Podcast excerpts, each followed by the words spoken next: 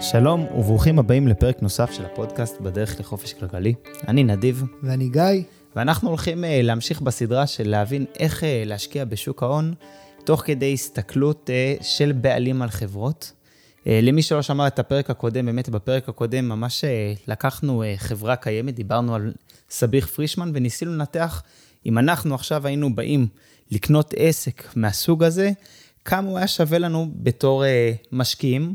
ודיברנו על כמה חשוב באמת גם לגשת לשוק ההון באותה הסתכלות שאנחנו לא קונים אה, סתם מניות, סתם אה, פיסות של נייר, אלא אנחנו קונים חלקים אמיתיים, בעלות אמיתית, על חברות אמיתיות עם מוצרים אמיתיים ורווחים אמיתיים, וכמו שאנחנו היינו ניגשים לקנות, אם עכשיו היו מציעים לנו לקנות עסק שלם, באותה מנטליות אנחנו צריכים אה, לגשת אליה ובאותה רצינות ובאותו עומק, גם בשביל אה, לקנות אה, מניה.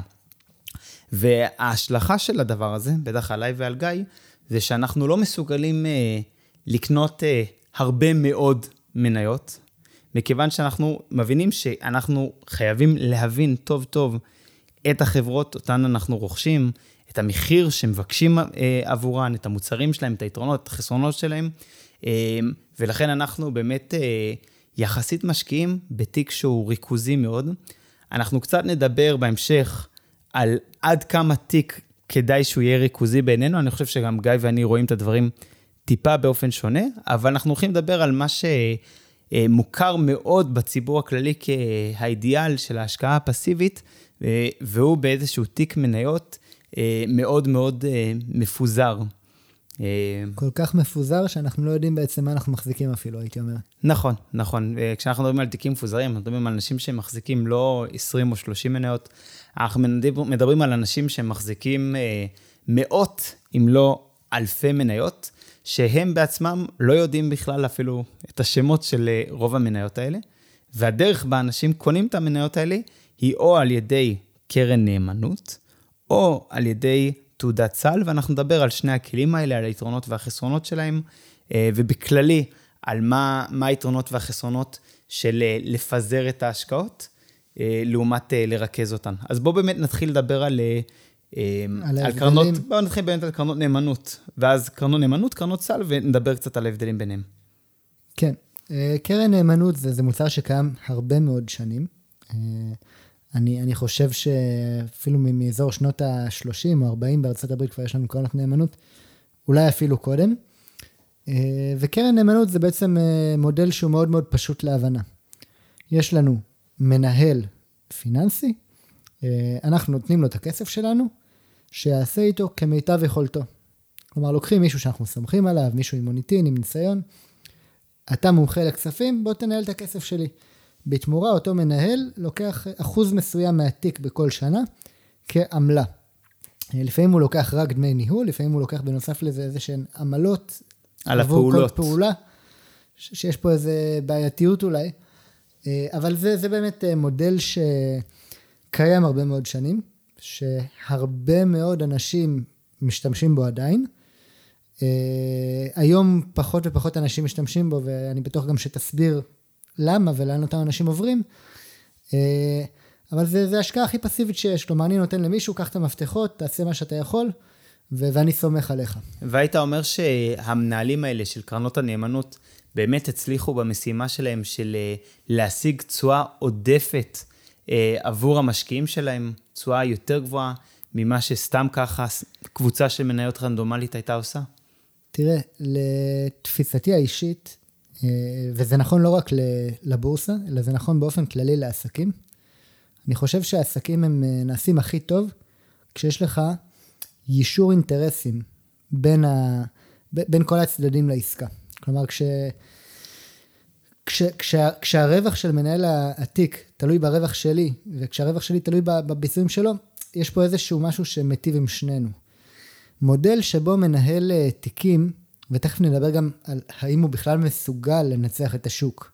אבל בסיטואציה שבה מנהל התיק לוקח ממני עמלה, שהיא עמלה שהיא קבועה כאחוזים מכלל התיק שלי, לא מתוך הרווחים שהוא מייצר לי, אני לא רואה איפה המוטיבציה שלו לבוא ול... איפה, איפה המוטיבציה שלו בכלל לבוא ולייצר באמת תשואות שהן עודפות, אה, בטח כשזה בא על חשבון אה, זמן ואנרגיה, והעמלות אה, האלה הן לא, לא, לא, לא נמוכות ו- בכלל. ו- זהו, ואז הוא עכשיו בא והוא אומר, כן, אני מנהל לך את התיק באופן אקטיבי, אני קונה את המניה הזו, אני מוכר את המניה הזו, כי זאת תעלה, כי זאת תרד. ואז הוא עוד לוקח לי איזושהי עמלה על כל פעולה. בעיניי יש פה משהו במנגנון שהוא פגום מלכתחילה. מנגנון שהוא לא זאת אומרת, גם. אם הדבר הזה אולי היה מצליח, עד עדיין היית קצת אה, חושד בו. עכשיו, אתה יכול לבוא ולהגיד, המנהלי קרנות, הם רבים עליך כלקוח, והם רוצים להראות תשואות טובות משנים שעברו, ולכן הם ייתנו לך תשואה טובה כדי לגייס, כדי שתישאר איתם, וכדי ש- שתישאר איתם גם בעתיד. אני אגיד שזה נכון, זה, זה נכון, בעיניי זה לא אינטרס שהוא מאוד חזק, אבל הוא אינטרס חלקי, כן. אני חושב שאם הקרנות האלה היו נותנות, אה, בוא נגיד, בדרך כלל הייתי אומר ככלל אצבע, כממוצע, הקרנות האלה לוקחות עמלה של כאחוז וחצי מכלל הקרן, מכלל הכסף שאתה משקיע בתוך אותה, אה, בתוך אותה קרן השקעות, אה, על בסיס שנתי. אם הביצועים של הקרנות האלה היו טובים מהשוק בכמה אחוזים, ואז אני יודע שגם אחרי ששילמתי למנהל הקרן, עדיין נשאר לי תשואה עודפת, אז אולי הייתי מקבל את המנגנון הזה. אבל נראה לי, בשילוב של מה שאתה אמרת, שאני מסכים עם זה לגמרי, ובנוסף עם כך שאחרי שאתה מקזז את העמלות מהרווחים שאותן קרנות עושות, אנחנו הרבה פעמים נגלה שבסופו של דבר התשו- התשואה היא לא עודפת, אלא ממש ההפך, יש אה, תשואה פחות טובה מאשר סתם ככה הבנצ'מארק, אם אני אקרא לזה כרגע ה-S&P, מדד ה-S&P או מדדים אחרים, אה, ומה שגורם לך באמת לטעות מה, מה היעילות של אותו מנהל כספים, שגם לוקח לי עמלה, וגם בסופו של דבר בביצוע בסוף נשאר לי פחות אה, כסף בכיס, גם אם הוא לוקח לי רק אחוז או אחוז וחצי כל שנה, בריבית דריבית יש לזה השפעה עצומה על התיק שלנו. כן, אני אבוא ואני אגיד אפילו עוד משהו. אה, באופן כללי, אני חושב שעם מוצרי השקעה, אה, הסיכוי שלנו הכי טוב למצוא עסקה, זה, זה לא כלל ברזל, אבל, אבל הסיכוי הכי טוב שלנו למצוא עסקה טובה, זה לא עסקה שמישהו בא ומנסה למכור לנו אותה, אלא זו עסקה שאנחנו מוצאים בעצמנו. ואותן אה, קרנות נאמנות, בדרך כלל יש להם סוכני מכירות, שבאים לשכנע אותך למה להשקיע דווקא איתם. ואותו סוכן מגיע עם חליפה יפה, מגיע לרכב יפה, עושה רושם טוב, מוציא את התיק אה, היסטוריה של החברה שלו מה, מה, מה, מה, מהתיק, והוא מראה לך בעצם את התשואות ההיסטוריות. ואם תשימו לב, בפרוספקטים האלה תמיד כתוב בשורה התחתונה למטה, כתוב אה, לפני עמלות, אה, לפני עמלות ניהול תיק. כלומר, הוא אומר לך את התשואות באמת לפני, לפני אותה עמלה שמנה ש, שהחברה לוקחת, כן, זה קצת מניפולציה כזאת על, על הלקוח. זה ממש שקר, אפילו הייתי אומר, אה, זאת הצגה של הדברים בצורה לא, לא ישרה. בכל מקרה, באמת אנשים אה, לא כל כך אהבו את המנגנון הזה. במשך עשרות שנים לא, היה, לא הייתה ברירה, כי אם לרוב האנשים אין את היכולת לגשת בעצמם לוול סטריט, בטח אני מדבר לפני עידן האינטרנט, להרבה מאוד אנשים לא היה את, את הידע. ולכן הם היו חייבים לשלם לאותם אה, מנהלים, שבאמת הרוויחו הרבה מאוד אה, כסף עבור הדבר הזה. זה מה שהביא אדם בשם ג'ק בוגל, אני לא זוכר אם זה היה בשנות ה-70 או ה-80, להמציא אה, מוצר פיננסי חדש ששינה לחלוטין את עולם ההשקעות, בטח בבורסה, שזה מה שנקרא ETF, Exchange Traded Fund, שזה בעצם מה שבעברית קוראים תעודת סל. ומה שג'אק בוגול בעצם יצר זה איזשהו כלי שנסחר בדיוק כמו מניה, אבל הוא בצורה פסיבית עוקב אחר מדדים מסוימים. היום יש עשרות אלפים של אה, ETFים שונים, אבל פעם היה, היו כמה עשרות אה, בודדות. אה, ובדרך הזאתי, הוא נתן לאנשים את היכולת לקבל פיזור של ההון שלהם על גבי הרבה מאוד מניות, ובכך להקטין את הסיכון. הוא נתן להם את האפשרות לקבל את התשואות של השוק, את התשואות הרחבות שהשוק עושה, שסך הכל מדובר בתשואות אה, מאוד מאוד יפות, והחידוש שלו, שהוא נתן לאנשים לעשות את זה בזול. אה, כמה זול? זול מאוד. לעומת אה, אחוז וחצי, שני אחוזים, שאותן קרנות נאמנות היו, ועדיין חלקן היו גובות מהלקוחות שלהם, ה-ETFים, הקרנות הסל, בדרך כלל גובות אחוזים שהם בסביבות ה-0.0 משהו. אה, יש כאלה שממש 0.003, אם אני לא טועה, שזה ה- זה ה-SPY, SPY, שזה קרן מחקה, אה, תעודת סל, קרן מחקה, שעוקבת אחרי מדד ה-S&P 500, וזה באמת יצר מהפכה בעולם ההשקעות, ומה שאנחנו רואים בעשורים האחרונים, זה שיותר ויותר כסף עובר מהשקעות שמנוהלות אקטיבית להשקעות שמנוהלות פסיבית. עכשיו, כש... בואו שנייה רק נסביר מה ההבדל בין השקעה אקטיבית לפסיבית, זה מה שנקרא גילוי מחיר. רוצה להסביר שנייה את המושג הזה? כן, אה, אולי רק לפני שניגע בגילוי מחיר, דיברנו על, אה, על אותם מנהלי קרנות אה, נאמנות, ולא לא הצגנו אותם באור הכי טוב, ו, וזה בסדר, כי אנחנו אומרים פה את מה שאנחנו חושבים עליהם, אבל אני חושב שלא נגענו באחד החסרונות הגדולים של, של אותן קרנות נאמנות. באת לסובב את הסכין, כן. אה, שזה באמת שלנהל הרבה, לנהל כסף גדול, ולא עובד באותה צורה כמו לנהל כסף קטן, ואני אסביר למה, למה אני מתכוון. אה, כשמנהל קרן, אם, אם, אם הייתה לאותו מנהל קרן רק את, ה, את, ה, את הקופה הקטנה שלי לנהל, אז יכול להיות שהיו לו את הכלים עם האנליסטים שלו, עם המחקר שלו, למצוא לי השקעה טובה לכסף שלי. אה, אבל ברגע שאותו מנהל קרן, יש לו עשרות מיליונים, מאות מיליונים, מיליארדים לנהל, אז אותן הזדמנויות מדהימות, אותן הזדמנויות קטנות שהוא ימצא, קשה, קשה למצוא כאלה הזדמנויות לכסף גדול. כלומר, קשה למצוא הזדמנויות ש, שאתה באמת יכול להזרים לתוכן הון משמעותי, וברגע שאתה מתחיל להזרים... בלי שזה ישפיע על, על המחיר זהו, של אותה חברה, על אותה מניה. וברגע שאתה מתחיל להזרים את אותו הון משמעותי, אז בעצם אתה, אתה גורם לביקוש לעלות, אתה גורם למחיר לעלות, המוכרים מבינים, יש פה ביקוש חזק, אני אעלה את המחיר. ו, ומאוד קשה ככה למצוא עסקאות טובות. זה מאוד דומה אגב בעולם הנדל"ן, כלומר, גם בעולם הנדל"ן, אתה בן אדם יחיד, אתה יכול ללכת לחפש, לחפש עסקה טובה, לחפש דירה שהיא מציעה אולי, אם אתה עכשיו חברה שעוסקת בנדל"ן, קשה לך באמת למצוא את המציאות בתוך השוק, ואתה נאלץ להתפשר על דירות שהן פחות מיוחדות. אם כבר התחלת לסובב את הסכין, אז אני אעשה עוד סיבוב, ואני אגיד שהמנהלי הקרנות האלה, הרבה פעמים מסתכלים uh, בטווח ראייה מאוד מאוד קצר, כי הם כל הזמן מתחרים במנהלי קרנות אחרים, במי עשה את התשואה הכי טובה ברבעון האחרון, בשנה האחרונה, אה, וכשמתרכזים רק באיך אני ברבעון הבא אתן ביצועים עודפים על הקרנות המתחרות שלי, אה, אז מפסיקים לחשוב על הטווח הארוך. אה, ואני, ואני יודע שגם אתה, גיא, מאוד מאוד מבינים שכשמסתכלים על הטווח הארוך, על המגמות המרכזיות, זה כבר הופך להיות הרבה פחות ספקולטיבי והרבה יותר מקצועי, ובדרך כלל גם נותן תוצאות הרבה יותר טובות, אז כבר במילא הם שמים את עצמם בעמדת נחיתות אה, נוספת. כן, צריך להבין ששוק ההון, הוא מגיע עם, עם הרבה מאוד רעש. רעש רקע. מה, מה הכוונה רעש רקע? אם תסתכלו על הגרף, הוא מאוד מאוד עולה ויורד ועולה ויורד, ובכל תקופה ש, שתיכנסו להסתכל על הגרף של שוק ההון, ותעשו זום אין, לא משנה כמה תעשו זום אין, תמיד תראו את, ה, את התזזיתיות הזאת של למעלה למטה, למעלה למטה. זה, אני, אני, אני, אני קורא לזה רעש רקע, כי זה עליות וירידות שלא תמיד משקפות את, את השווי של הנכס שנמצא מתחת. כלומר, אם נסתכל על הגרף במגמה הארוכה שלו, אנחנו נראה שהוא משקף איזשהו שווי, ועל אותם קווים קטנים, כמין כזה ההיסטריה של השוק. וכשהמשקיע, ש... או בוא נגיד, כש... כשאותו מנהל קרן מנהל לתוצאות שהן רבעוניות, מאוד קשה לו להתגבר על הרעש רקע, כי כי הוא יכול אה, לבוא עכשיו ולעשות השקעה שהיא כביכול מבריקה, אבל בגלל אותו רעש רקע, אז במקרה בתקופה הזאת הבורסה קצת ירדה, והוא מראה תוצאות שהן לא טובות. ו... נכון, והוא גם זה. לא יכול לקנות מניה שיורדת, כי אז הלקוחות אומרים, רגע, אתה קונה לנו מניה מפסידה, כי אנשים גם התרגלו לחשוב בצורה שהיא מאוד מאוד קצרת טווח. אה, זה במילא שם אותם במקום שגם אם יש אה, משקיע של קרן נאמנות, מנהל קרן נאמנות, שבאמת מבין את הסיפור של התמונה הארוכה, המבנה של איך העסק הזה עובד, מאוד מקשה עליו אה, להשקיע בצורה נבונה.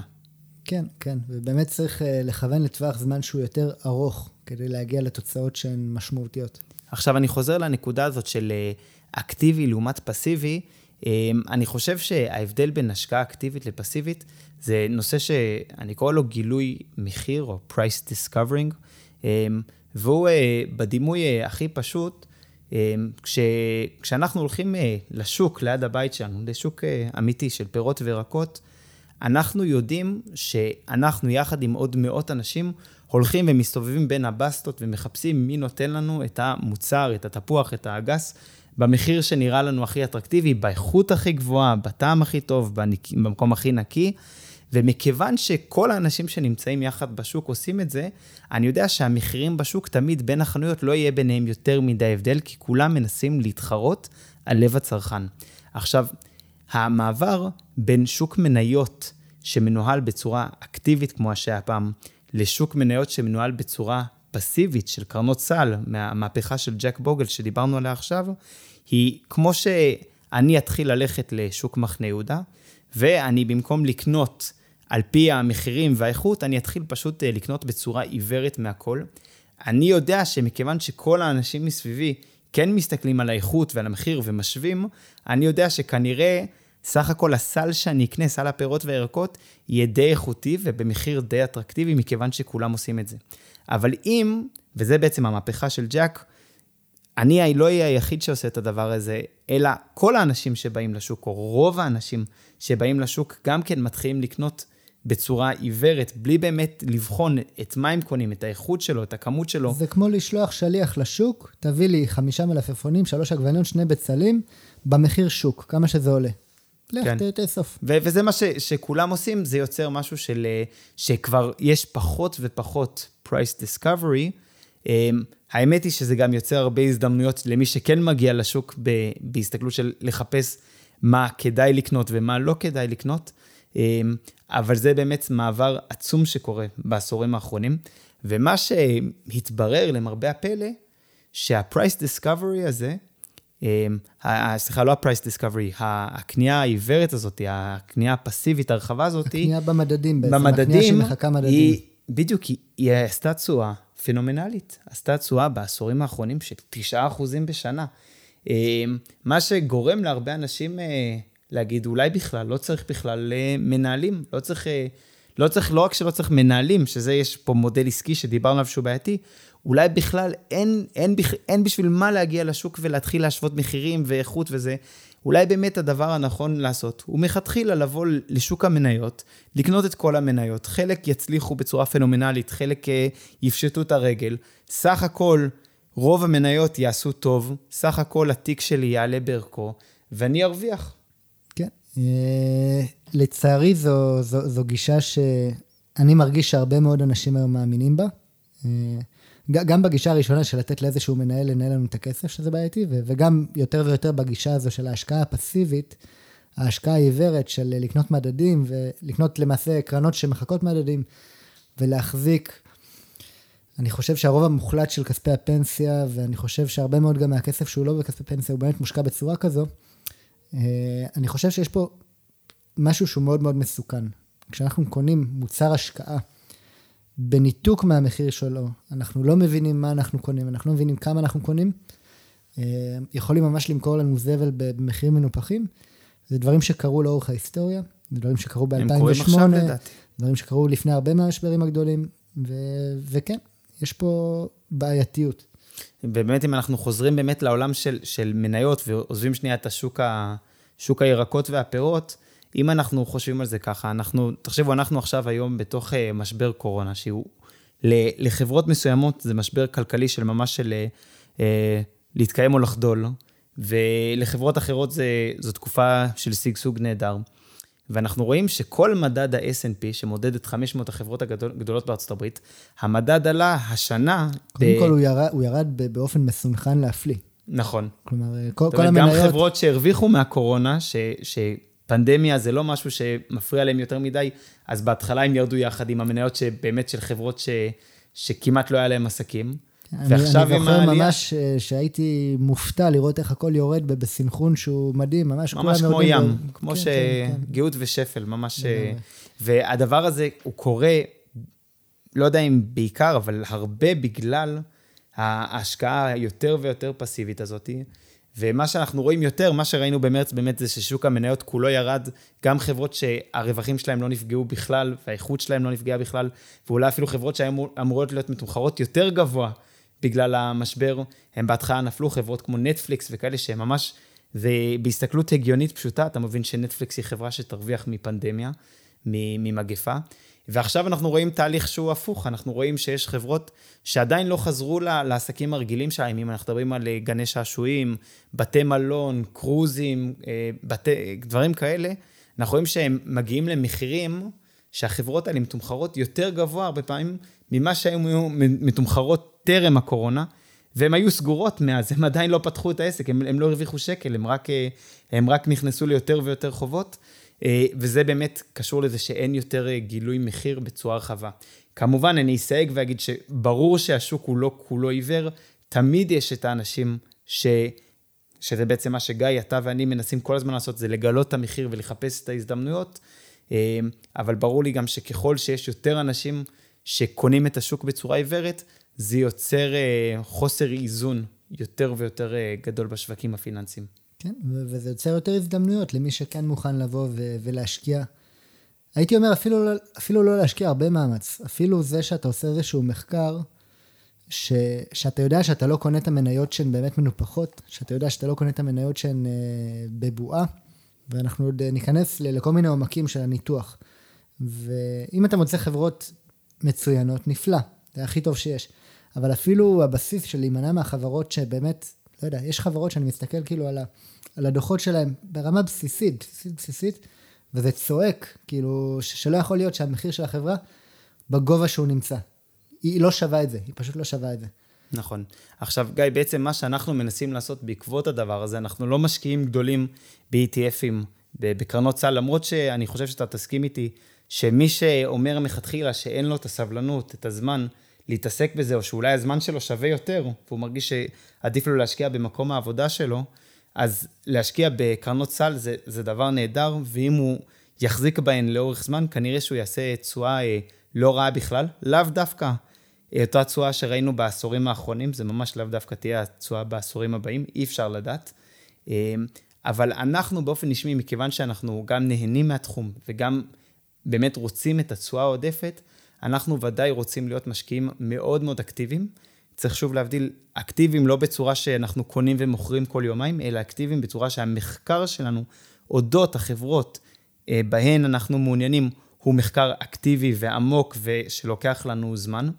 אה, ואני חושב שאחת הביקורות שנשמעת לעיתים תכופות כנגד שיטת השקעה מרוכזת במספר מצומצם של חברות, הוא שאנחנו בעקבות כך מגדילים לעצמנו את הסיכון, אני אודה ואגיד שוודאי שיש בזה גם אלמנט אה, של אמת. ברור, ככל שיש לי פחות חברות בתיק המניות שלי, אם אחת מהחברות פושטת רגל, יש לזה השפעה יותר גדולה על תיק המניות שלי. אני כמובן אגיד שזה נכון גם בצד של הרווח, אבל ככל שיש לי פחות חברות, אם אחת מהחברות פתאום נותנת אה, ביצועים מדהימים, הצלחה יוצאת מן הכלל, אז ההשפעה על של כך על התיק שלי תהיה יותר אה, משמעותית. אני כן, רוצה... אם, אם אפשר רק להגיד מילה על, על נושא של סיכון, כי דיברת על זה שכשאתה מחזיק תיק מרוכז, אז יכול להיות שחברה מסוימת שלך פתאום תרד משמעותית, ו- וזה מהווה סיכון.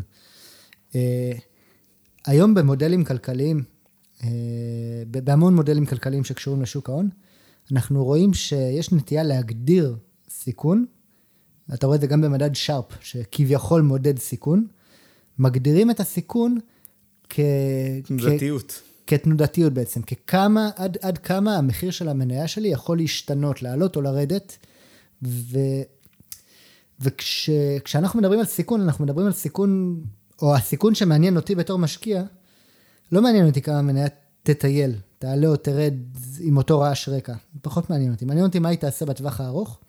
בעיניי הסיכון שהמניה שלי תרד למטה, גם אם היא עושה את זה עם מעט מאוד תנודתיות, הוא הרבה יותר מעניין אותי מאשר הסיכון שהיא, שהיא תעלה, שהיא תעלה ו... נכון. ותעלה סיכון מבחינתנו זה להפסיד כסף. בטווח להפסיד הארוך. בטווח הארוך, לא שהמניה תרד במחיר בטווח הקצר, זה לא סיכון מבחינתנו, זה הזדמנ... זאת הזדמנות. זה ממש אה, שינוי אה, תפיסה, ורוב האנשים באמת אה, חושבים בצורה הקצת מיושנת הזאת בעיניי, של של אם המניה תנודתית, אז היא מסוכנת. עכשיו, אני, אני ודאי מסכים שאם בן אדם הולך אה, לצאת לפנסיה בשנתיים הקרובות, אז כן, תנודתיות שווה עבורו סיכון. אבל בשבילך ובשבילי, שיש לנו עוד 30 שנה, 40 שנה של השקעה, תנודתיות היא, היא המפתח שלנו להצלחה, היא המפתח שלנו לתוצאות שהן מעבר למצופה. אה, ובאמת, היא החברה הכי טובה שלנו בשוק ההון. הסיפור הזה של החוסר רציונליות, של ה... להפסיק, אה, ש... שהיום אנשים פחות מחפשים אה, מה המחיר הנכון שאמור להיות עבור כל החברות, זה יוצר הזדמנויות הרבה פעמים שאנשים נכנסים להיסטריה, מה שראינו במרץ, ופתאום יכולנו לקנות חברות מאוד מאוד איכותיות שלא נפגעו בכלל מהקורונה, במחירים שאנחנו יודעים להחזיק אותם עכשיו לכל החיים בצורה מאוד מאוד רגועה. תחשבו ששוק הנדל"ן היה חווה כזאת תנודתיות. אני, אני חושב שאנשים היו רצים להשקיע בשוק הנדל"ן, אם הם היו מבינים עד כמה שהתנודתיות הזאת היא באמת אה, מהווה, מהווה הזדמנות. עכשיו, עוד מילה על סיכון.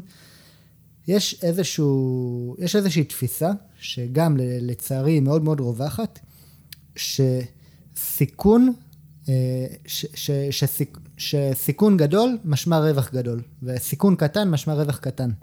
ש, שזו שטות גמורה, וזה בעיניי האויב הגדול של להצליח אה, כלכלית לטווח ארוך. זה לא נכון שכדי להרוויח בגדול צריך לקחת סיכונים גדולים. זה, זה פשוט לא נכון. וזה לא נכון ש, ש, שמי שמשחק בטוח הוא בהכרח ירוויח מעט. ואני חושב שהדרך הכי קלה להפסיד כסף זה לחפש את ההזדמנויות הכי מסוכנות, כי שם יהיה הרווח הכי גדול. זה פשוט לא עובד ככה. הרווח האמיתי שלנו לאורך זמן, רווח שהוא טוב, הוא מגיע מהזדמנויות שיש בהן רווח גדול לצד סיכון קטן, כלומר אסימטריה של סיכון סיכוי, וזה בעיניי ההגדרה של השקעה טובה. השקעה טובה בעיניי זה הגדרה שיש בה אסימטריה משמעותית בין הסיכון לבין הסיכוי. נכון, אנחנו נחפש השקעה שאנחנו חושבים שהסיכון בה הוא יחסית מינימלי, בטח סיכון לפשיטת רגל, להפסד אה, כסף קבוע, שהסיכון הוא כמה שיותר מינימלי, ואז נסתכל על באמת האפסייד, מה, מה הסיכוי שאפשר לקבל. ואנחנו תמיד נשחק על היחסיות הזאת, שאנחנו נרצה לראות יותר סיכוי מסיכון, אבל אנחנו לא נהיה מוכנים אה, לוותר על, ה, על, על ההגנה מפני הסיכון בשביל אה, סיכוי, אם אנחנו לא רואים ש, שיש איזו פרופורציה ש, שהיא הגיונית. וזה משהו שאני מניח שאנחנו נדבר עליו בהמשך הפודקאסט. אנחנו עכשיו מתארים שאנחנו רוצים איזשהו פורטפוליו שהוא מרוכז, אנחנו רוצים להכיר את החברות שלנו, לברור את החברות הטובות מהחברות הלא טובות, להיות משקיעים אקטיביים, לעשות כל הזמן את ה-price discovery, לגלות מתי המחיר שמבקשים ממני עבור מניה, מתי המחיר הזה הוא גבוה מדי, מתי המחיר הזה הוא נמוך מדי. אנחנו כל הזמן מסתכלים על המניות האלה בתור חברות, ואנחנו מגיעים לשאלה, טוב, באמת, אז מה המספר, שאני מניח שאין באמת מספר זהב, אבל מה... טווח המספרים שכדאי לנו להחזיק, כמה מניות אנחנו רוצים להחזיק. אז קודם כל זה צריך להיות מספר שאנחנו יכולים לשלוט עליו. אני חושב, גיא, שאתה תסכים איתי, שרוב בני אדם, אלא אם זה המשרה המרכזית שלהם, לא יכולים לעקוב באדיקות אחרי 30, 40 ו-50 כן, חברות. ברור, זה, זה לוקח זמן, ו... ו, ו... אין לכולם את הזמן ואין גם סיבה ל... נכון, ל... ורוב האנשי עסקים, אנחנו שוב חוזרים לחשוב כמו בעלים, לחשוב כמו אנשי עסקים, רוב האנשים שהם מחזיקים עסקים, רוב, רוב אנשי העסקים מחזיקים עסק אחד. אולי יש להם בבעלותם שניים, שלושה, ארבעה עסקים שהם באמת עסקים בבעלותם, שמתייחסים אליהם בתור עסקים בבעלותם.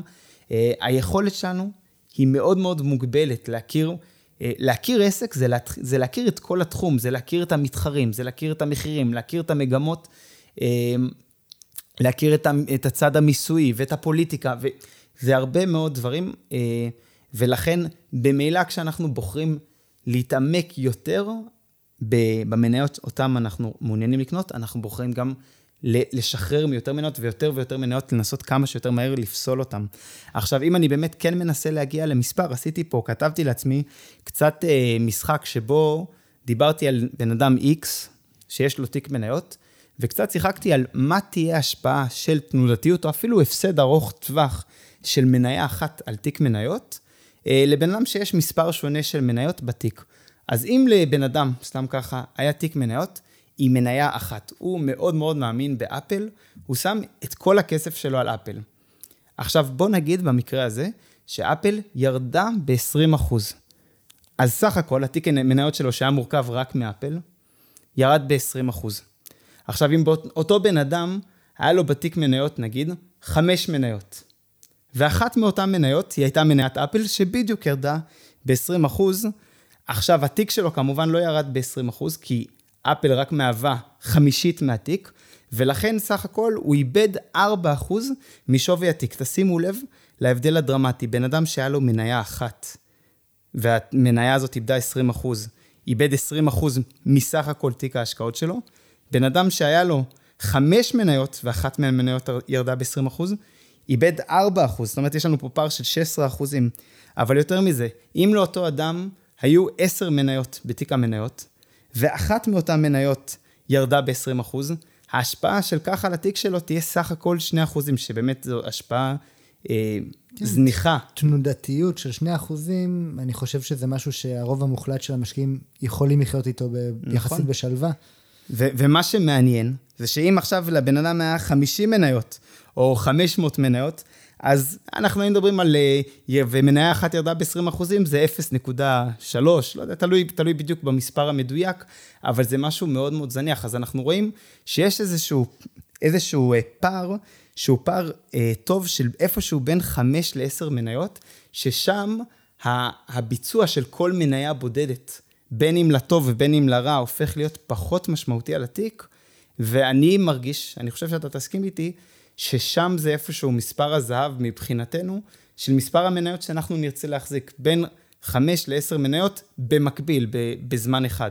כן, הייתי אומר שאם אנחנו עושים מחקר עומק, ממש אבל, ממש מחקר עומק, אה, ברמה של להיות כמו בעלים של חברה שמכיר את החברה ו... ועוקב אחריה גם ברמה יומיומית, יכול להיות שאפשר באמת להגיע לתיק של חמש מניות, שהוא מאוד מאוד מאוד מרוכז. אני, אני גם בזמנים מסוימים היו לי באמת חמש מניות. אני חושב שבמצב הרגיל והטבעי, אני חושב שתיק של 10-12 מניות עדיין מאפשר לך את הזמן להכיר ולדעת מה אתה מחזיק, אבל גם מאפשר לך איזשהו מרווח ביטחון, שאם עשית השקעה לא טובה, או אפילו שתיים לא טובות, זה לא פוגע בך יותר מדי.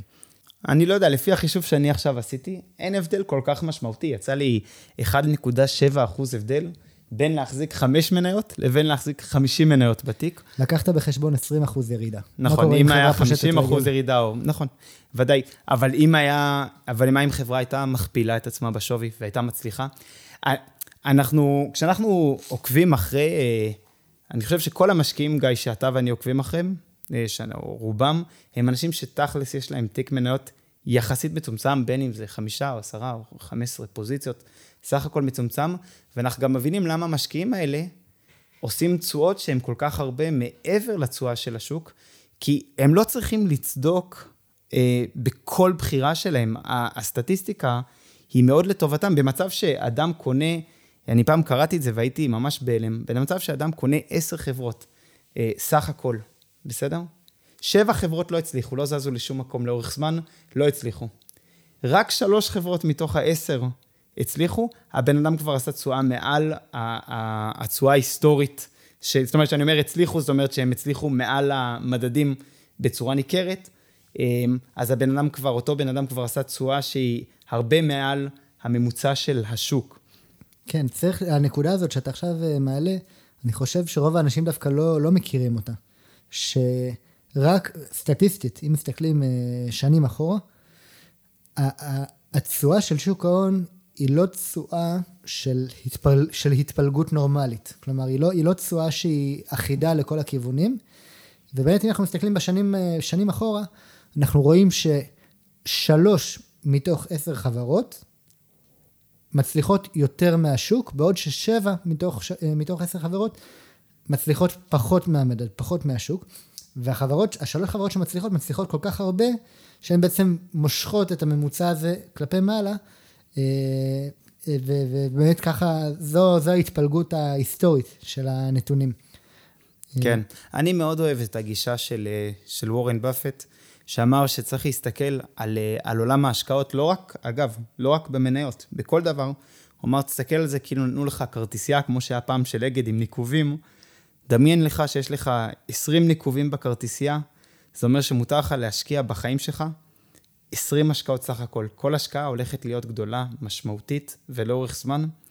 אם תבוא לעולם ההשקעות בגישה כזאת ותבחן כל השקעה שמציעים לך, כאילו זאת אחת מ-20 שתוכל לעשות לאורך כל חייך, אמ, אתה תעשה, וזו אמירה של וורן באפט שאני מאוד מאמין בה, אתה תעשה תשואות הרבה הרבה אה, מעבר לממוצע. מכיוון שאתה תדאג שאף אחת מהעשר או עשרים חברות האלה שאתה משקיע בהן, מבחינתך אתה לא תפסיד עליה. כנראה שאתה תפסיד על חלקן, אבל עצם זה שהסטטיסטיקה תהיה קצת לטובתך, כי הזזת החוצה כמה חברות לא טובות, או כמה חברות שברור שהן מתומחרות בצורה מגוחכת, וכבר במילא העלית את הסיכויים שלך משמעותית להשיג תשואה עודפת. וזה מה שאנחנו מכוונים לעשות. ו... כן, ו- ו- ובאמת הייתי, הייתי מציע לזכור, תמיד לזכור שמה שהיה בשוק ההון, הוא לא, הוא לא, אינדיקציה, למה, הוא לא אינדיקציה למה שיהיה. אין, אין שום קשר. ואנחנו עכשיו בהרבה מאוד שנים של מגמת עלייה מאוד משמעותית. ייתכן שזה ימשיך, ייתכן שזה יתאזן, ייתכן שזה יתהפך, ולכן על אחת כמה וכמה כדאי לשים, לשים לב טוב טוב מה קונים ובאיזה מחיר. אה, כדי לא להיתקע עם השקעה ששילמנו עליה יותר מדי ותיתן לנו תשואה כן, אני חושב, אני, הרבה שנים קדימה. אני חושב שמה שאתה אומר באמת מתקשר לאיך הרבה אנשים תופסים תעודות סל, הם אומרים, טוב, תעודות סל נתנו ביצועים של 7-8 אחוז בשנה, ב-20 שנה האחרונות. עזוב מה שגיא ונדיב מדברים, זה לא רלוונטי, העולם השתנה, אני, אני אגוון וככה אני אקבל את הביצועים המדהימים האלה, ובאמת, אתה ואני שנינו יודעים ש-8% בשנה בריבית דריבית זה המון המון כסף. אה, אלו לאו דווקא בכלל יהיו התוצאות uh, בשנים הקרובות. צריך לזכור שהריבית uh, ירדה בארצות הברית, היא הייתה בשנות ה-80, סביב ה-20 אחוז. Uh, זו הייתה הריבית הפדרלית, עכשיו היא סביב ה-0, 0.1 ליתר דיוק.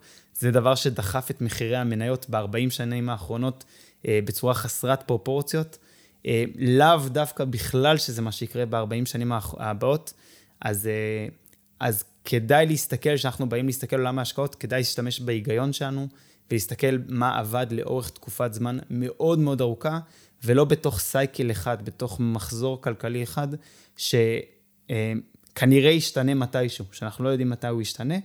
אה, ועוד פעם, כשאתה קונה חברות איכותיות, שאתה מאמין בהן, שיש להן סיפור, שיש להן סיבה להצליח, אה, אתה יודע שלאורך זמן הם יצליחו גם אם התנאים הכלכליים בשוק ישתנו מה שבאמת יכול לקרות. ואני אזכיר שוב שבאמת שזה אחד המשחקים היחידים בעולם, המשחק הזה של שוק, ה, של שוק ההון, שיש יתרון לשחקן הקטן, לא לשחקן הגדול. לנו בתור אנשים בודדים, יש יתרון עצום ביכולת שלנו לגלות עסקאות טובות, חברות שמתומחרות במחירים אטרקטיביים ולהיכנס אליהן, שכמו שהסברנו זה יתרון שאין אותו להשקעה עיוורת של תעודות סל, ואין אותו להשקעה מנוהלת של קרנות נאמנות, וזה יתרון שבעיניי מאוד כדאי לנצל.